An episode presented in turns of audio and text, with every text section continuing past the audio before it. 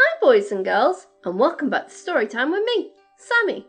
Now, today's story is interesting because it comes from an unknown author. The story is called A Visit from Mr. Robinson, and it's about a little boy and girl called Flora and Jack who get a visit from their neighbour, Mr. Robinson, and they have some fun in the snow. Shall we begin? A Visit from Mr. Robinson, written by an unknown author, but edited by me, Sammie. Flora and Jack were just finishing their lunch. They were all alone in the dining room, for their mamma, whose name was Sarah, had gone to Boston and would not be home until very late. Suddenly, they heard a loud knocking on the door. They ran at once and opened the door, for they saw through the window that their caller was their kindly neighbour, Mr. Robinson. Mr. Robinson was a very kind man who was very fond of the children, as he had no little ones of his own. Often he would go to Sarah's house just to visit the children. He liked to amuse them, and would sometimes join in their games as if he were their own age. The children were always glad to see him, for they knew that fun of some kind was sure to follow one of his visits. Oh, Mr. Robinson, Mr. Robinson, they cried at once. We are so glad to see you. We are all alone at the moment as Mamma has gone to Boston. Do come in and have some lunch with us.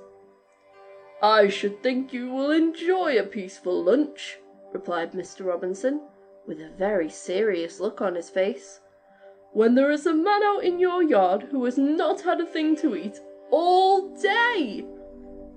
Not had anything to eat all day, repeated Flora, and then she stopped and looked closely at Mr. Robinson. There are several kinds of serious faces. One kind shows that the owner of the face is truly feeling serious. Another kind shows that the owner of the face is pretending to be serious. Now, Mr. Robinson had the second kind of serious face, and Flora, when she stopped speaking, began to laugh, and Jack laughed also. Now, what are you two children laughing at? inquired their friend, and there was not a sign of a smile on his face. I don't see anything to laugh at about a man who has had nothing to eat. If you don't believe me, come and look out of the hall window. The children ran to the window and looked out into the yard. At first glance, Flora jumped back, frightened. Then Mr. Robinson smiled kindly, as if to say, It's okay. She looked again and smiled, and Jack exclaimed, Ha ha! Flora, it's just like you to be afraid of a snowman. For Mr. Robinson was talking about a snowman. He had spent some time building it for the children. It did not look like a regular snowman. He had attached wooden planks to the torso for the snowman's arms, and built it up with a snowball head so that it was quite a startling figure. He told the children they had better grab their coats, hats, gloves, and boots, so that they could go out and see who could knock down the snowman first with a snowball. Of course, the children gladly did, and a fine time they had pelting the snowman with the hardest snowballs they could make. They only succeeded in knocking his head off, and at last Mr. Robinson invited them into his house for a mug of hot chocolate. While they warmed up, he asked them if they would like to see some photographs of the animals he had bought earlier that morning, and to this the children squealed with glee and nodded their heads with excitement. The photographs proved very interesting, and by the time they had finished it was almost dark outside. When they left, Mr. Robinson agreed to watch through the window to make sure they got home safely.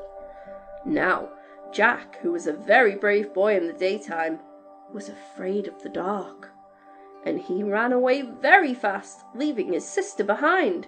He had been so interested in the animal photographs, he'd forgotten all about the snowman. As he rushed through the yard, he knocked into the snowman, and the pieces of wood which made up the arms of the snowman suddenly gave way, which meant that what was left of the snowman's body, along with the wooden arms, fell forward and straight into Jack's back. Very much frightened by the sudden weight on his back, he looked behind him over his shoulder, only to see the wooden arms of the snowman sticking up in the air, and with a loud scream he fell straight into the snow. Flora ran up and looked at him in surprise. At first, she was worried that he might be hurt. Then, after helping him up, she realized the reason for his fall and his scream.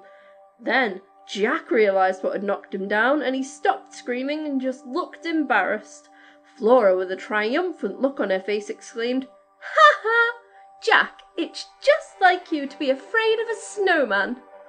Jack picked himself up and without a word went into the house. Flora, however, could not help laughing a little as she waved her hand goodbye to Mr. Robinson, who she could still see standing in the window, making sure they got home safe. But the best thing that came from Mr. Robinson's visit that day, after that day, Jack never made fun of his sister when she showed a little fear, for he always remembered the scream he gave because he was hit by a snowman, and it always made him feel a little ashamed. The end. Wasn't that a lovely story, boys and girls? How nice of Mr. Robinson to build the snowman for the boys and girls. And always remember, it's okay to show fear and it's okay to be afraid. But we should never ever mock somebody for being scared because you never know when you might get a little fright. See you soon, guys. Please remember to like, share, and subscribe for more story times with Sammie. Bye, guys.